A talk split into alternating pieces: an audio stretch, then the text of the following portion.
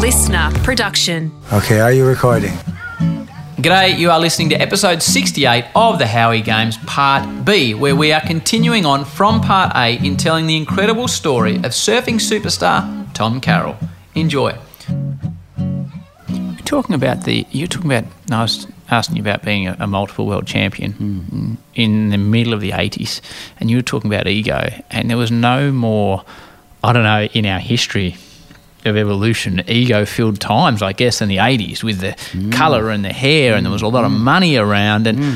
what was life like in the 80s as a recognisable athlete with success at their feet? And I presume people throwing everything you wanted towards you, whether it was uh, money or cars or women or. I don't know. Yeah. I haven't been there, Tom. Yeah, but you yeah. have.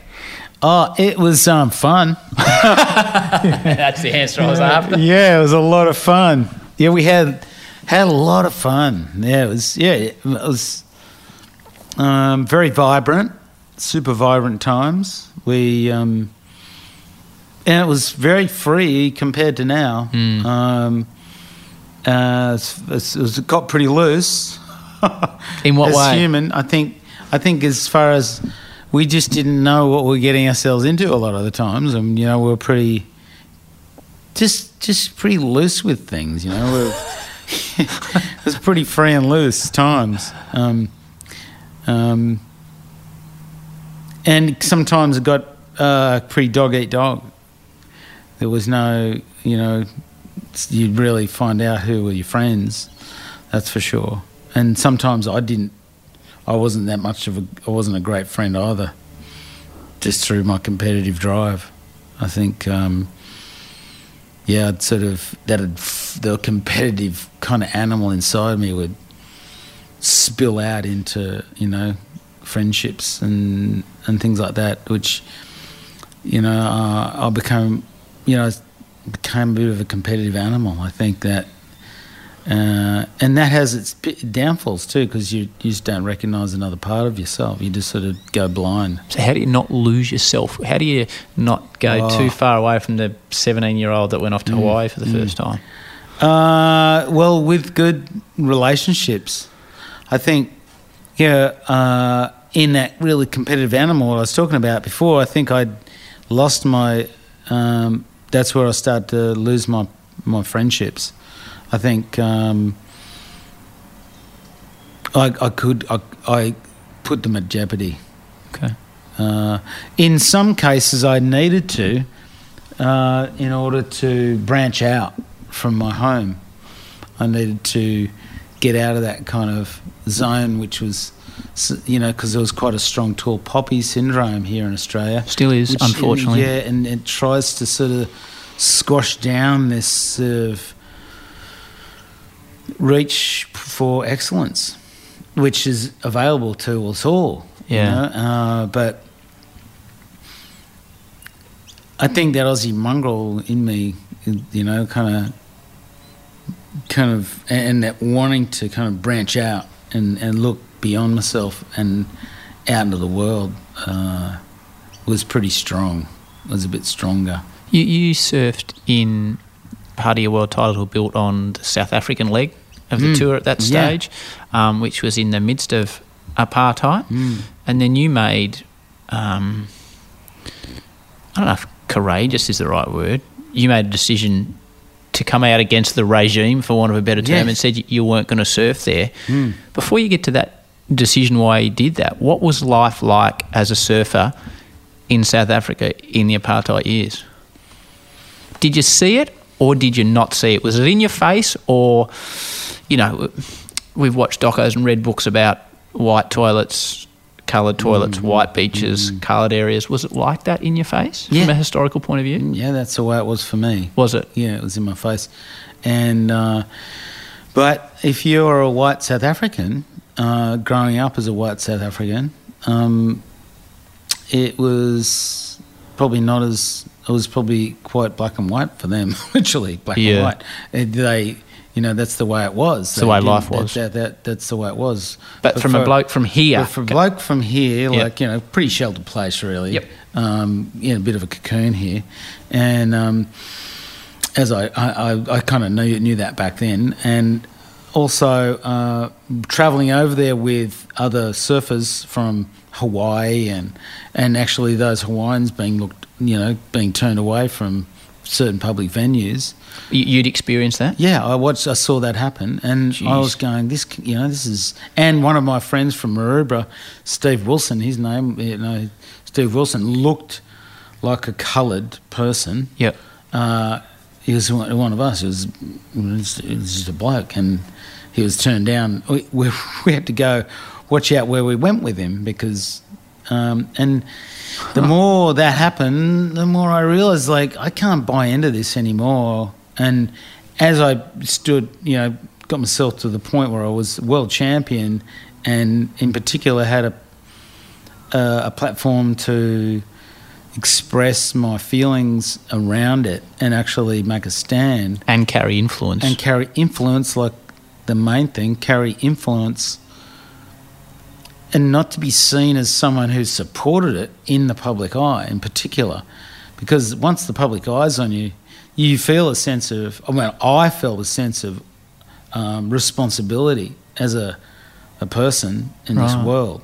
And I think uh, an enormous sense of responsibility. So, how did you announce it to the world? I did it through the press um, Wait, you're just in the middle of an interview yeah, dropped in, that I'm not going? Yeah, I'm not going to go to South Africa. Yeah, And how big a And- story was that? it didn't. It got big pretty quick. I bet it did. And got big pretty quick. And um, Did you know quick. it would get as big as it did? Uh, I didn't realise it was going to blow up in my face like the way it did. What, how did it blow up in your face? Uh, I think. Oh well. It,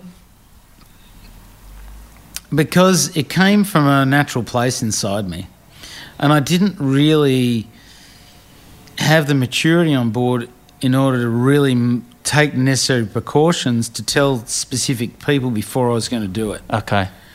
Uh, it came out in, in an interview, just in an interview, just as you mentioned, uh, only because it was on my mind for quite some time. That, and it was just the opportune moment in the interview when they asked me, and I said, "I'm not going to do it." Was it a was it a, a, a surf mag or was it was it a, no, it was television or a newspaper? newspaper, Newspaper, uh, right? interview. Yeah. Well, they got So- their headline. Yeah, they got the headline, and um, Were, were you um?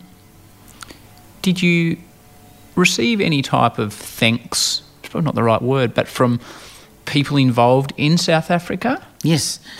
Yeah, uh, eventually, um, the ultimate thank you came from Nelson Mandela. That is the I got ultimate to, thank you. Uh, Oh, wow. Have a meeting with, with him, with, uh, well, uh, Bob Hawke uh, introduced me to Nelson Mandela. Did he? And, uh, and it was extraordinary, extraordinary moment because I, Bob Hawke came to my aid because I was actually sponsored by Instinct Clothing at the time. And I had like a year and a half where I was with Instinct in between uh, a kind of a hiatus from Quiksilver, who dropped me. Uh, and I'd take Instinct came to support me, and which was run by um, Shaun Tomson, a South African surfer at the time, one of my heroes, to be honest, uh, as a surfer, and and uh, that company was run uh, partially out of California and partially out of Durban, South Africa, and um, by some people uh, associated with Shaun, and this uh, decision I hadn't communicated with them, and they put an injunction on me to not go and get sponsored by anybody else in the surfing in, in the surfing world. So uh, and they they were very upset, and you know it's very reasonable for them to be very upset about it. I hadn't communicated anything to them, and uh, you know that was my lack of ability to communicate clearly uh, uh, with people around me at the time as a kid, really at twenty three years old. Um, And Bob Hawke got involved. and Bob Hawke got involved. He saw he he loved the idea of the young Australian two-time world champion. He's the PM a at the time? He's a prime minister at the time. He thought, fantastic. How's this young guy, two-time world champion surfer? And back then, you know, you really were. I was really in the public eye. I'd had a um, a manager who'd been pushing me into the public eye for some time, already a year and a half to two years with him, and this was uh, uh, you know, I've been working in the mainstream for a little while within the media and stuff, and then to make this decision and go forward, and then then Bob Hawke just went, "Wow, this young guy's, you know, someone to, to know, get involved in, Wow. get involved with," and. Um, so Bob, thank God, he came along and said, "Oh, we'll give you all the you know legal help we can, and uh, and and support you in um, in in um, uh, defending this injun- uh, injunction against you." So uh, I didn't need that; they dropped it, and I was able to take up sponsorship back up again with Quiksilver. And, he connected you with Nelson Mandela. Yeah, down the track there was a Nelson Mandela came to talk after he was freed in uh, 95, 94, I think it was 94. I think you're right. he came to uh, Sydney and had a um, a talk. He was doing a talk tour, and we went and had some, you know, sit down dinner and listen to Nelson Mandela talk, and it was a wonderful talk. He commanded such a presence, Mandela, when he stood in a room. It's, it was an extraordinary feeling, and to be honest, I didn't make this uh, stand for Nelson Mandela. It was just an overall stand. I did it for him and everyone. So, uh, but to actually come in contact with this person who'd, who'd you know, spent 28 years in prison, you Island. know, in Robben Island, and and to be freed and be there and leading the country, and uh, and Bob having a relationship with him, he was at the dinner as well, and I went down to see Bob right at the end of the talk, and Bob said, "I've got to introduce you to him." So, as soon as Nelson Mandela got off the stage, Bob took me up to him, and we got to have a three-way conversation about, um, and Bob gave him the whole rundown about you know, my stand, da, da, da, da, and, and Nelson Mandela shook my hand and thanked me because of, um, he said in his words, I needed all the help that I could get. Wow. Mm. That's a great story, Tom. Yeah, it was pretty, it was amazing. And um, yeah, it makes me pretty uh, emotional and I kind of get really, um, at that point, there, there, it gave me a, uh, a real solid ground within myself about my decision. There'd been some, a lot of shaky, not, not that it wasn't shaky when I made the decision, it was just who I was and this is what I was going to do. But there was a, so many things that had tried to hit me from the side Yeah. to try and destabilise me on that decision. And that meeting really set me down in solid ground. Mm. Tom, you mentioned your brother. I'm just going to out my bag because I read it again. Hmm. I got it when it came out. And I spoke to you on the radio about it. And when I initially emailed you, I said we got to chat for five minutes, and Yeah. it left me with a hole because it needed to be a longer discussion. Yeah. Your brother Nick wrote your biography, TC Tom Carroll. Mm. Um, I wish he was here to congratulate him on the book that he that It's he wrote. brilliant work, isn't Oh, it? it's. I don't know who displayed more courage in this book. You by opening up and allowing him to tell your story, or him who revealed himself, not always in the best light throughout Mm. the whole book. It- It's an extraordinary read, but but reading it, I guess the headline that comes out of it is addiction. Yes, addiction. Um, And I don't know you very well, so Mm. it's not something I can just launch into. But it's all right. um, I, reading this book, I don't think a lot of your friends would have even known what you were going through hmm. until they probably got their hands on this manuscript. It's Yeah. a courageous book by both of you, I reckon. Yeah. Oh, yeah. I, I, I really feel honoured to have a brother like Nick. Oh. I mean, without that connection, this sort of thing can't come about. You know, the connection, addiction's the opposite to connection. So the antidote to addiction is connection. And that book is that real connection. Uh, it's a, it's it's sort of like a a manual to connection. so you know, to read, go through that book and sort of soak it in the way you have, you saw that there was a very strong connection, Oh. and a tie that's so powerful and strong It's a, that uh, that can't it can't be broken. But um, addiction will try and sort of deny it. Addiction will try to push away, and uh, the addict inside me will try and sort of find a way to try and weasel its way in to disconnect.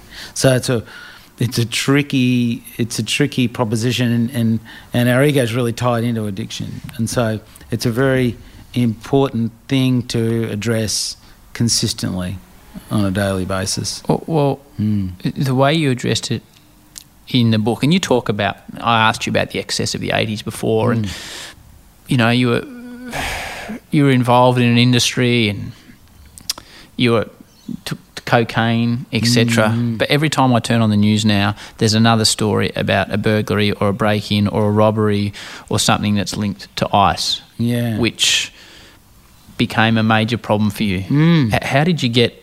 If you don't mind me asking, how did you get involved in that, Tom? Mm. In the ice, it's it was funny because I wasn't really I, I, didn't mind the cocaine, you know, it sort of lifted me above the line, but it uh, and, and it was a problem for me for sure in the earlier um, in through the nineties. What does that mean? Lifted you above the line? Yeah, well, it's sort of my my feeling around things. I'd sort of feel like I was a little bit below the line. A little in my in my nature, I'd be slightly depressed. Okay. You you know, any kind of slight sort of. You Now know, and, and I mean. and and and a lot of the highs of of my sport and and my career kind of took me to those really big highs and Above the line. above the line a lot and and surfing actually helps me stick stay above the line it's pretty pretty cool the way the ocean does that and and actually saved my ass in many many ways but uh, and still does but it's um, to sort of keep that thing going to you know and have that feeling that I could take something to keep me going and it be sort of freely given to me at early days uh, um, and have the taste of it. Uh, I didn't know that down the track that that energy that I was using to win, to drive myself forward, to succeed, to you know, and then to mix that in with a narcotic that was linked into another part of my psyche that was, you know, that was gripping onto it like and started to sort of I wanted to get control of other things in my life, but I couldn't. And then the feeling of being controlled by taking a drug as powerful as cocaine, or even not to much lesser extent alcohol, which I didn't really like, but um, it was real gripping on to something that lifted me above the line.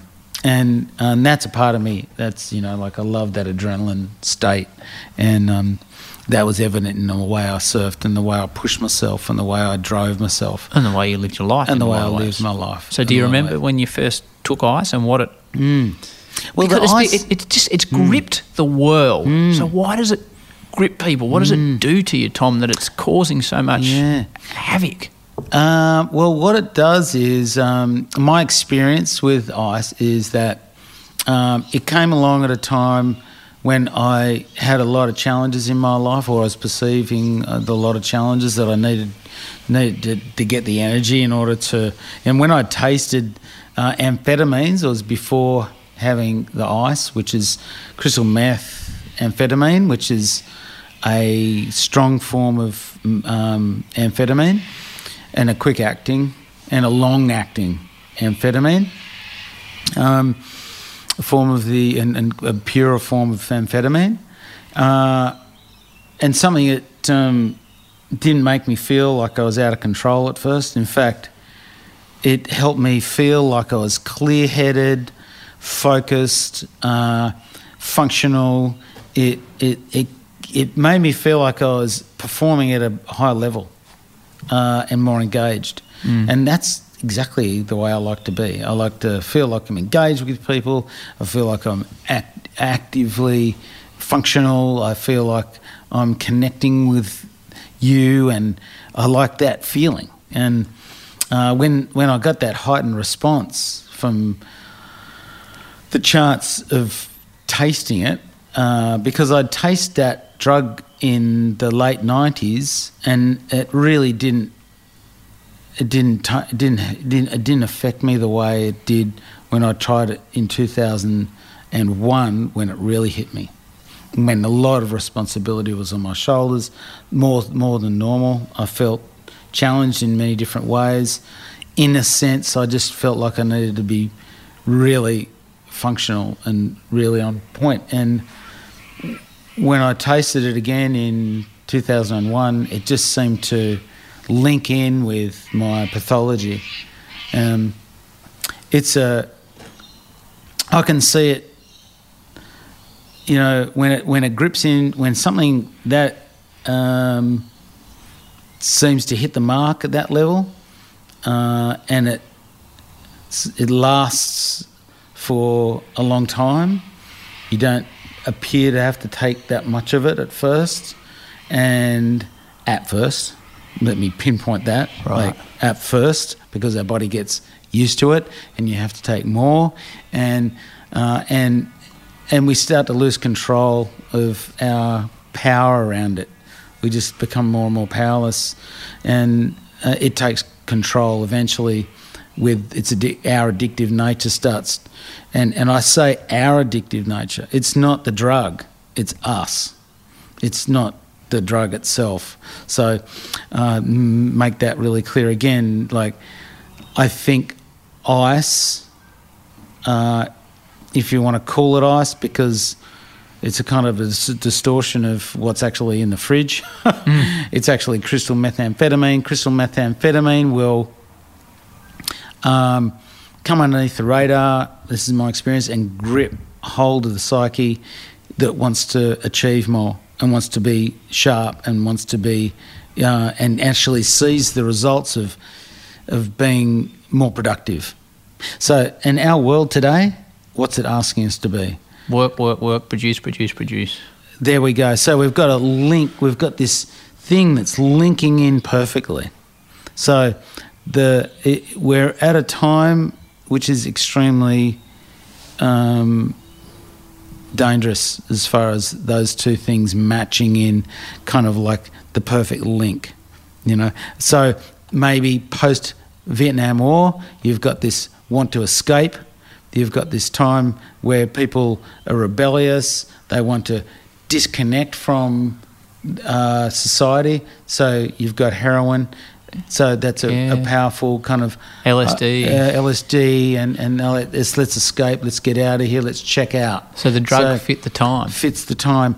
Not saying that um, Hmm. people don't want to check out now. They either want to check out or want really engaged. So human experience and ad- addiction is is is very much linked in. So the human experience today, when I see it on a, on a whole, on mass today, um, it, this will match in with that and link in. It's like a it's like the perfect jigsaw um, puzzle piece just fitting in. How did you hide it? Did, did you? Hmm. How did you hide it from those around you? Did you like go and hide Hmm. in the car and smoke an ice pipe, or like, how do you hide it from those that see you day in day out? It's pretty easy. Is it? I mean, yeah, it's really easy to hide um, at first because you don't really need to use much, Okay. and so it's very simple and easy to hide. It's not. Um, it's just this very. You don't need much, uh, and so for a while there, it's quite. You know, it was for me. I was I was I was up with you know. That sneaky addict in me was already there, and it was like the perfect storm. So you got this drug that was much more manageable for me at first than any other drug I'd ever taken. Uh, and I loved the feeling of changing the way I felt. So this thing changed the way I felt. I went, you know, I would sort of just went, could hide it easy. I didn't look like I was on anything. Uh, you know, whereas on cocaine, I was real. I was an easy, easy target. If I was drinking alcohol, I was an easy target. If I was smoking pot, which I, I didn't like smoking pot, I didn't like drinking alcohol, but if it was there, I'd do it. And it was, I was an easy. I was just an easy take on that. How'd, so, you, how'd you stop it? oh man, And I'm sure that's a 19 hour answer, but Mm-hmm. How did you stop it? Um, I Or why of, did you stop it? Probably more uh, importantly. it, you know, circumstances in my life uh, conspired against me uh, using this drug, uh, and people around me loved me, and I think, and by then I was completely disconnected with loving myself, so I couldn't see that coming. I couldn't see that coming. I thought I was doing pretty good. Right. It's like that, you know. It's like if you see Monty Python with those arms, the guy with his. It's just a flesh wound. Off. Yeah, it's just a flesh wound. I'm fine. It's a You know, like- scratch. yeah, it's just a little scratch. Come on, come on. You know, you know. It's like you know, it's it's it's insane. It's completely insane. But you know, you think everyone's. You know, what are you talking about? I'm all right. There's nothing wrong with me. Uh, Tom, no, you're not all right. You know, this is going on. I'm, you know, I'm looking at my wife, and she's got, she's crazy, and, and she's looking at me, and she's just devastated. She's just, I'm going, what's wrong? You know, like, Right. you know. So, and it's all falling apart. Your life just falls apart. And in addiction, active addiction, as we go deeper into it, alcoholism and active addiction uh, just starts taking. It's like it's the great remover.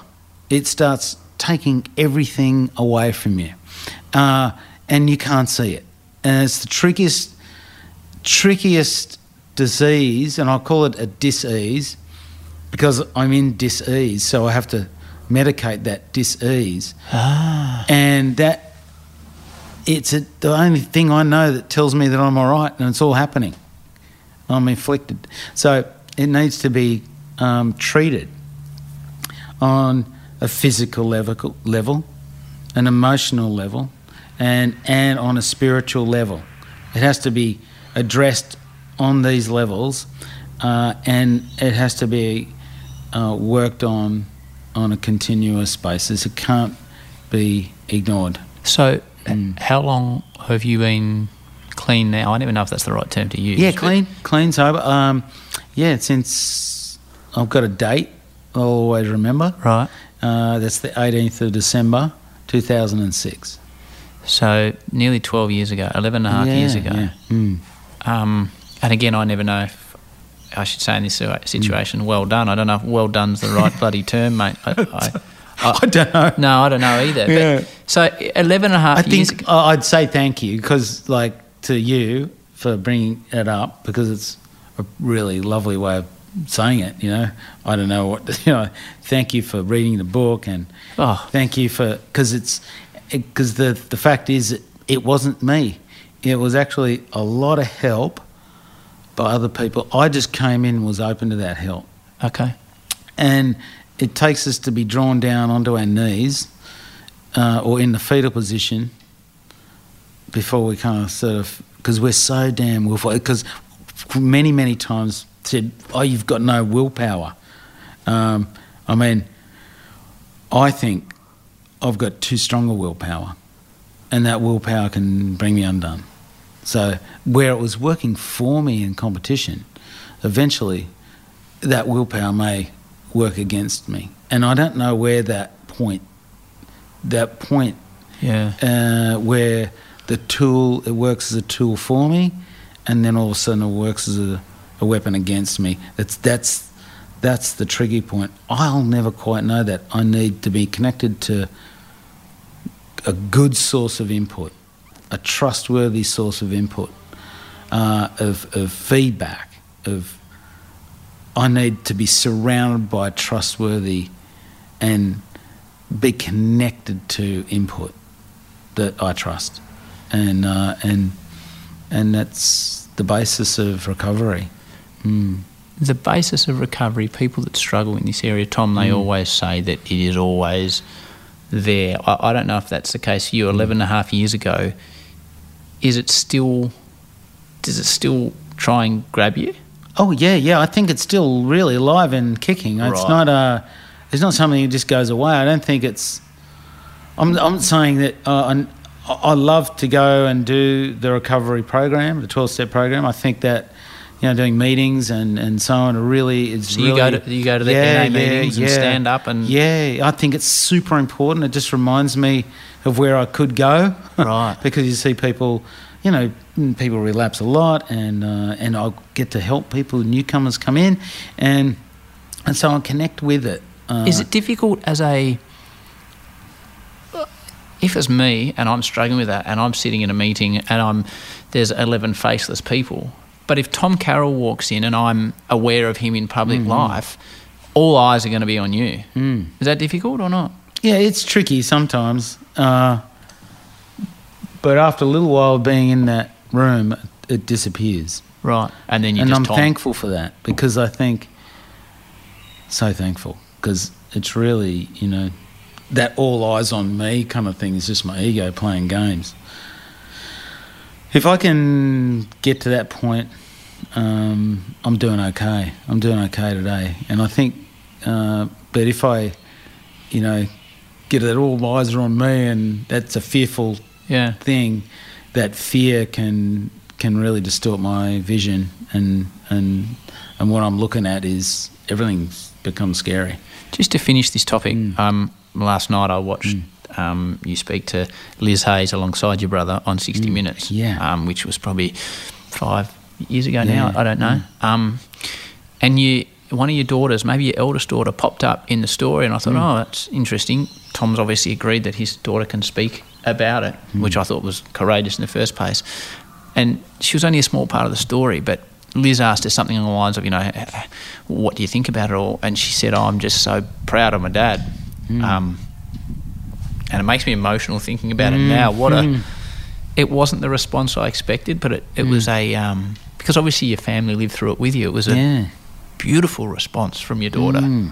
I think that might have been your oldest daughter. Yeah, yeah, Jenna. She, um, you know, I think uh, if anyone's going to be really affected by my kind of secretive behaviour and or just disappearing acts that addiction creates, uh, active addiction, um, untreated disease, um, she would probably be the first one to be affected by it Right. uh, and be the one affected by it for the length because this this disease sort of filters down through the family, uh, just through um, learned behaviour, and I, you know, um, so I, I'm you know deeply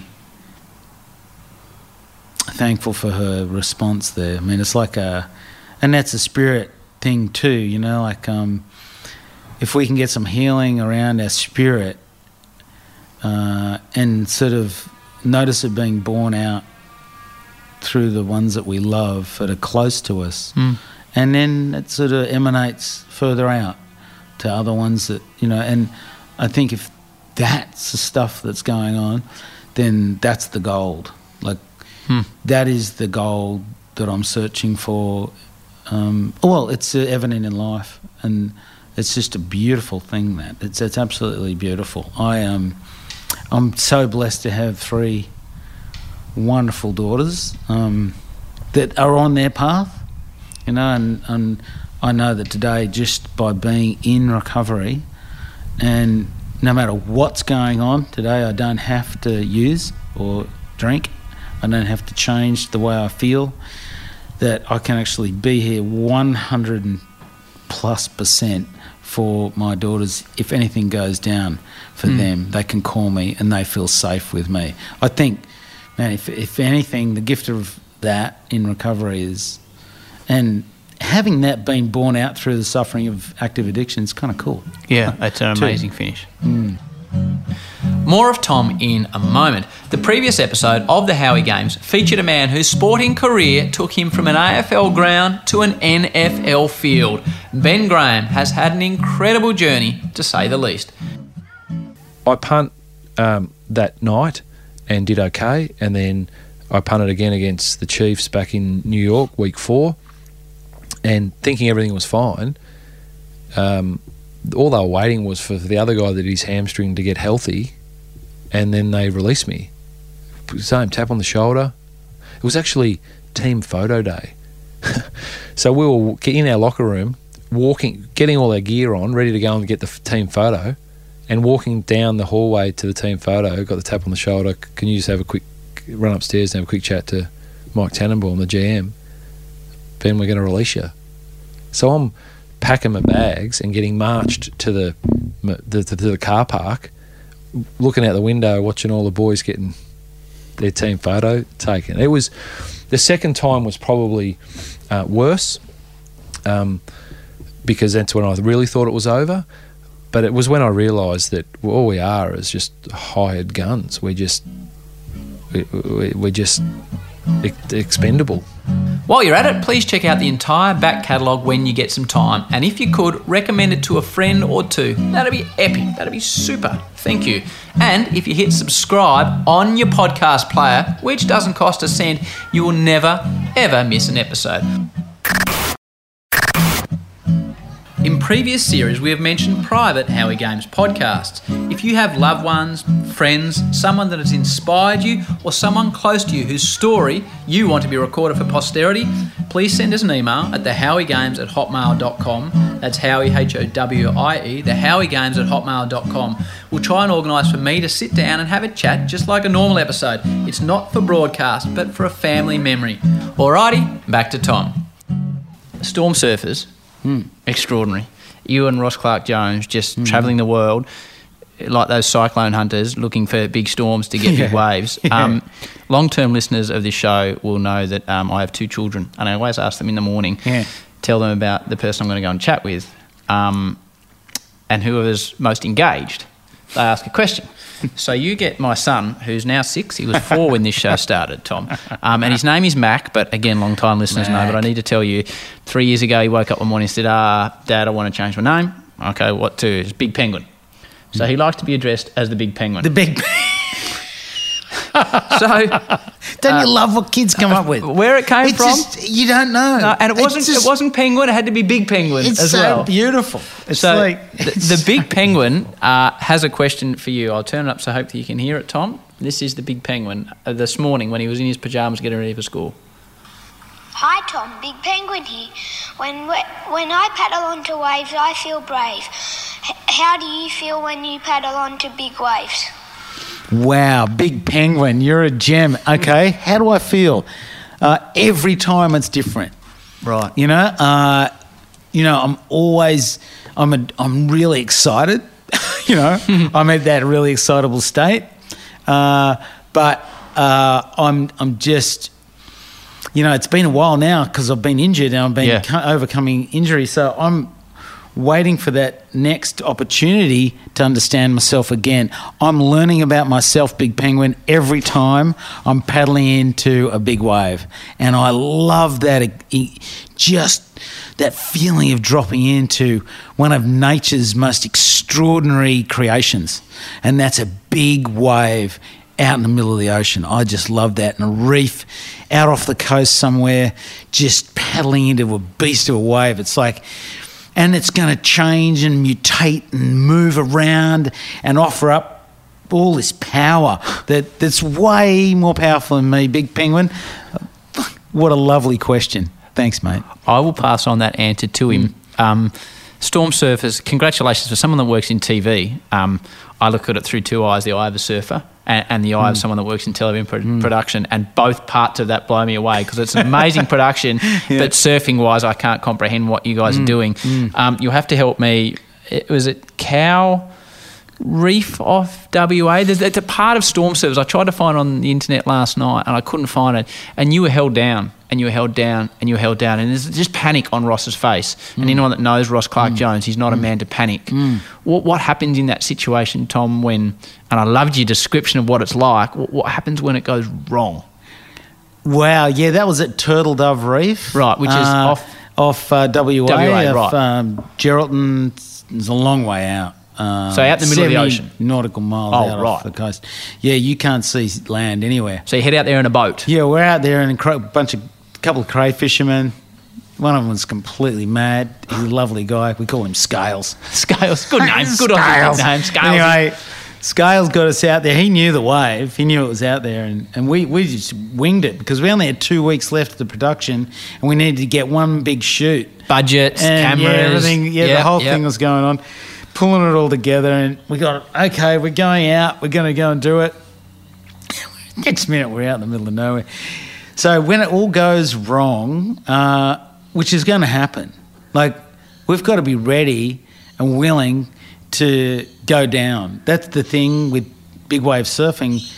Before you know, I go and propose that I take my newly repaired, surgically repaired shoulder and this new Knee. total knee replacement back out to you know some maybe some 20 foot waves that I'll I'll have to be in such good shape uh, overly so I, I'll, I'll got to be willing to take a hit and take a really powerful hit so I, I'm, I'm in this and that has to happen so the willingness has to be there and the, and the confidence has to be there that I can take care of myself in any situation so the training has to be there uh, for me personally.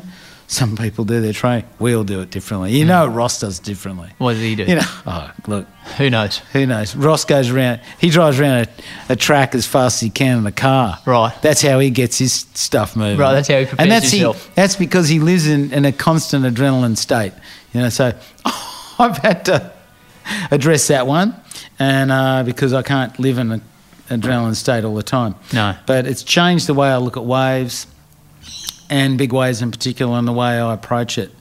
Uh, and uh, I met up with Ross recently, and we were talking about, you know, his experience recently getting pounded in the rocks at Nazaré Oh, in in Portugal. Portugal, and um, that was a pretty uh, that was an eye-opening experience for him, and it's actually where he, he's happiest in those situations. Are you happiest in those situations? Well, just life's changed for me now. I mean, I I probably would have been real happy in those situations. Were you prepared? To, do you see it as? We had Robbie Maddison on a few weeks ago, and he's Oh, yeah. Hmm. he's prepared to risk his life to do what he loves. Yes. Do you see that you're risking your life in that situation or not? Because from the outside, without the preparation and the equipment, I look at it that you're risking your life. Do. For you look at sure. it like that or not? Um, I think I don't really. You know what? I've never really looked at it like I was risking my life, but um, You are though. but I am. I am, and now I might be looking at it like that. Uh, and, and Robbie Maddison's a classic. He's like, what a person to ask a question like that. Uh, he's he's a gem. He's got- Yeah. you know, he's like, Yeah. you know, so He's a freak. he's a If you haven't listened to that episode, go back and listen to it. I'll and do if- that. If you've got fears that you want to try and confront anyone Mm. that listens to this episode, listen to Robbie's episode because there's a man that can confront his fear. But Yeah. but when you come off a wave like you're talking about at Turtle Mm. Reef, and you're getting pushed down and it's getting darker Mm. and darker, does fear come into it? Um, yeah, I think at some point there's that self preservation because there's a couple of different types of fear, really. There's a fear that is all encompassing, it will stop you from doing something that's stupid. It will. It will put a boundary between you and, mm. like you know, when you got a really badly injured leg and you, you you can't walk and there's a bone sticking out through the skin, you know, you're not gonna you're not gonna s- start moving around No. because of the fear of the pain and the, you know that's a that's saving you fear well you're not going to go and dive into a whole lot of fire right you're not going to just going to run into a, a ball of fire because really it's self-preservation. Yep. it's a fear that's deep and it's going to save you. There's the other kind of fear which is an engagement. That engages the adrenaline. It engages you uh, and it just allows the body to prepare for maybe the fight, if you want to call it the fight, or the or the the moment to be focused to take action in order to survive. So I think under the water like that, uh, I'd lost a lot of oxygen because, in fact, in that wipeout, when I hit the water, I lost all my air out of my lungs. So that's why we want to prepare for big waves by doing empty lung hold downs um, simulation. So we'd empty out all our lungs and then we hold our breath. Uh, In a pool, in a controlled- Uh, well, we do it in, in a room, sitting down in a chair. So when you're You sitting can- there calmly in a chair, how long can you hold with no air in your um, No air in my lung. I think about 96 seconds I did. But that's a long time without air and Oh, oh. actually without water pressing in on the skin. And what happens when all of a sudden you're in the maelstrom of it? I'm sure you can't do 96 seconds then. Mm, in the no, generally not because you're not so relaxed. Yeah. you don't. You haven't prepped for it. Yeah. you- other than doing the training, And in the situation, every situation is different. And and really, to be honest, we're not sure unless we've done a lot of work how we are going to be uh, in those situations at any given moment. We're slightly different each time. That's my experience. So sometimes I can be under there all relaxed and I can be down there all day. I'm fine. I can just feel like I've got all the time in the world.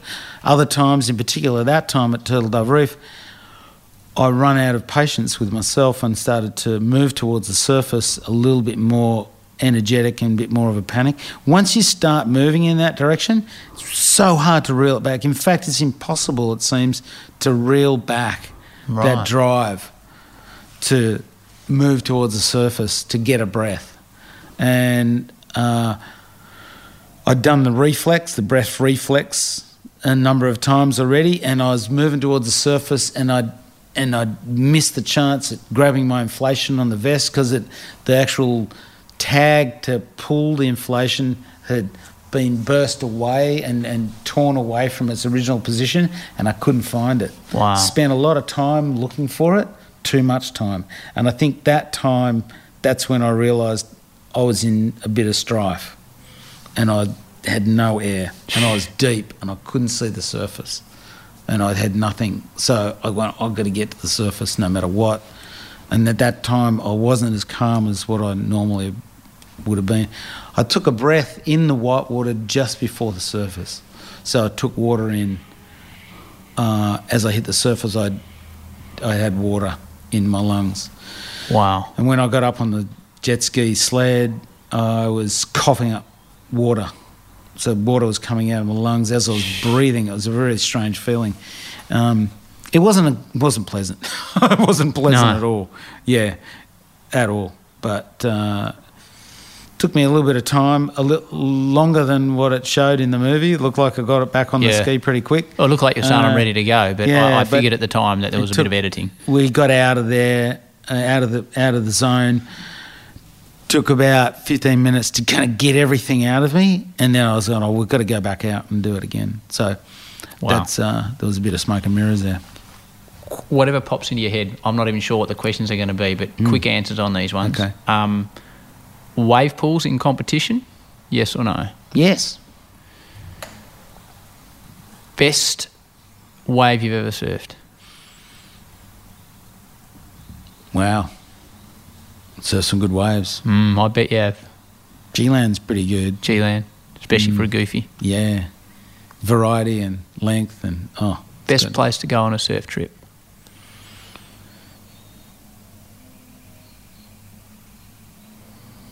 I love Hawaii. Who's the best surf you've ever seen? Overall, Hmm. greatest surfer I mean, still would be uh, Kelly for me. Do you look at the likes of John John and Medina and love aerial surfing, or would you prefer the carving surfing that you grew up with?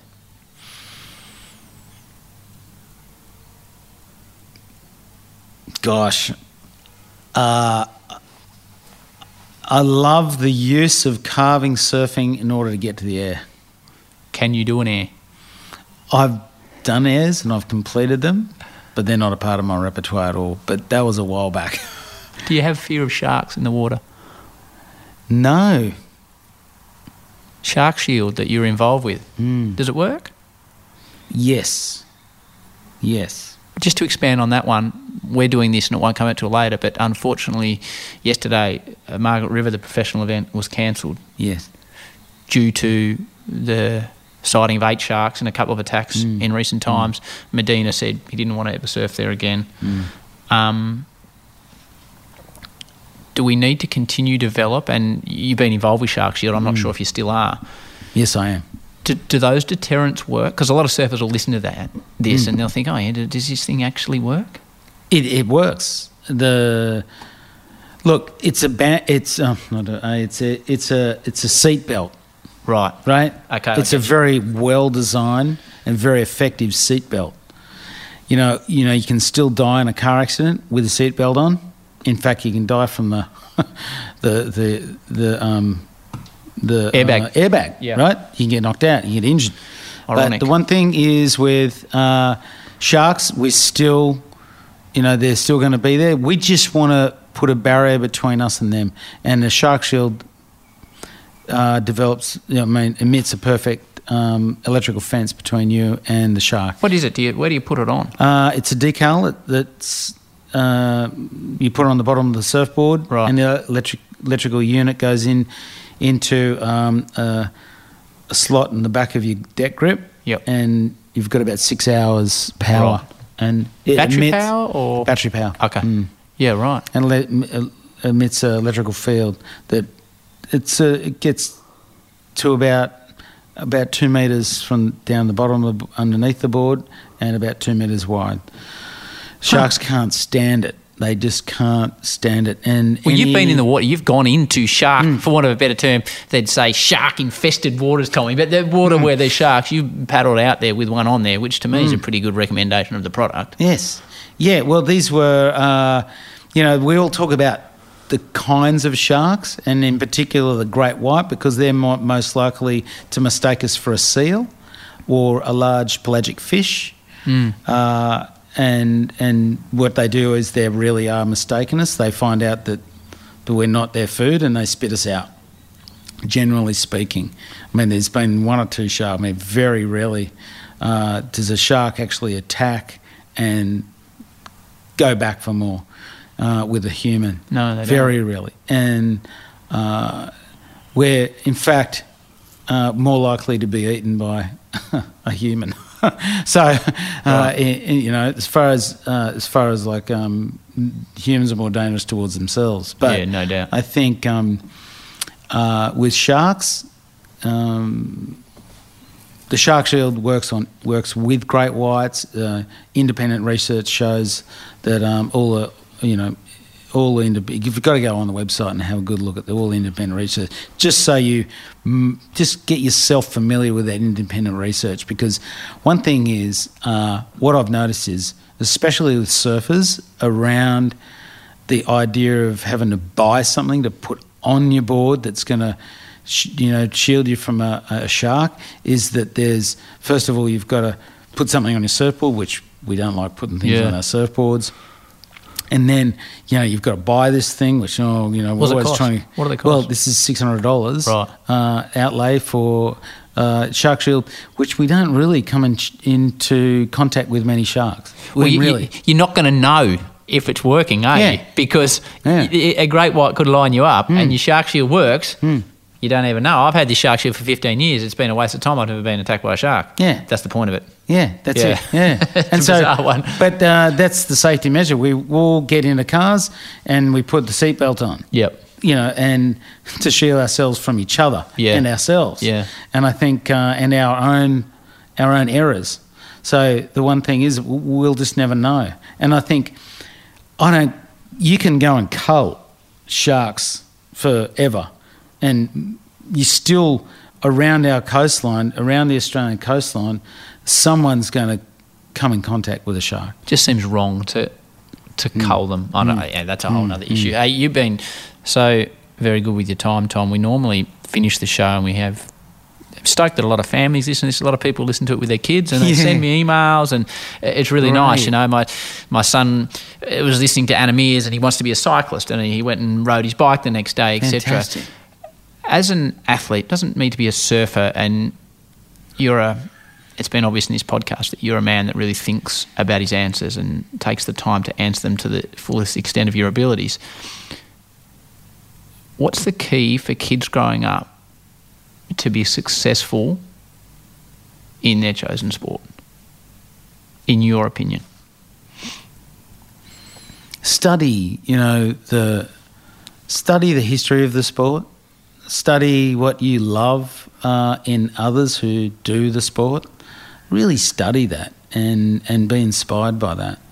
I think that will enrich your experience, and wherever we can enrich our experience with what we do, I highly recommend it. I think uh, just to go out and do it on a whim. Um, doesn't really allow it to last. Right. That's my experience. That's great advice. Mm. I, I finish this now. We normally used to finish it by saying, Thank you. I've got a- Here we go. These are new edition. You've been very, very generous with your time, so this is almost taking the piss. how little I can offer you back, but uh, this is only the uh, limited edition. Tom. Limited edition. Limited edition Howie Games bumper sticker is Oh, presented to you gosh. right here. Now, The Howie Games. There it is. You can put that on one of your big charging guns. You can put it on the back of your car. You can put it in a bin. But that is at that. a, a tiny Oh. thank you, and that's about all I can provide with you. That's fine. Yeah, no, that's fine. Howie, yeah, you got it. And um, yeah, all the best out there with whoever comes along Yeah, mate. Listen, I, I for really the podcast. I'll be I'll be checking it out and and listening up. yeah. Ha- have a listen. I love podcasts. have a listen. There's a few episodes I think you will enjoy, but I know I've pursued you around the world. I emailed you from an airport. You were in an airport. I emailed you from Costa Rica. You were somewhere else. Um, so it's taken a while to organise, but I was excited about sitting down and chat with you, and you've lived beyond any expectation I could hope for. Thanks for your honesty, Tommy. It's a pleasure. Um, and yeah, good luck from here on in, whatever life involves with you. yeah, Good on you. pleasure. Thank you so much to Tom Carroll for being so incredibly honest and open and sharing his incredible story on the Howie Games, the good and the not so good. Hope you took something from it. Up next, our surprise superstar guest will appear on Thursday, March the 28th. Until then, peace and love. And we can do it if we try, try, try. If we try, try, try. if we try, try, try.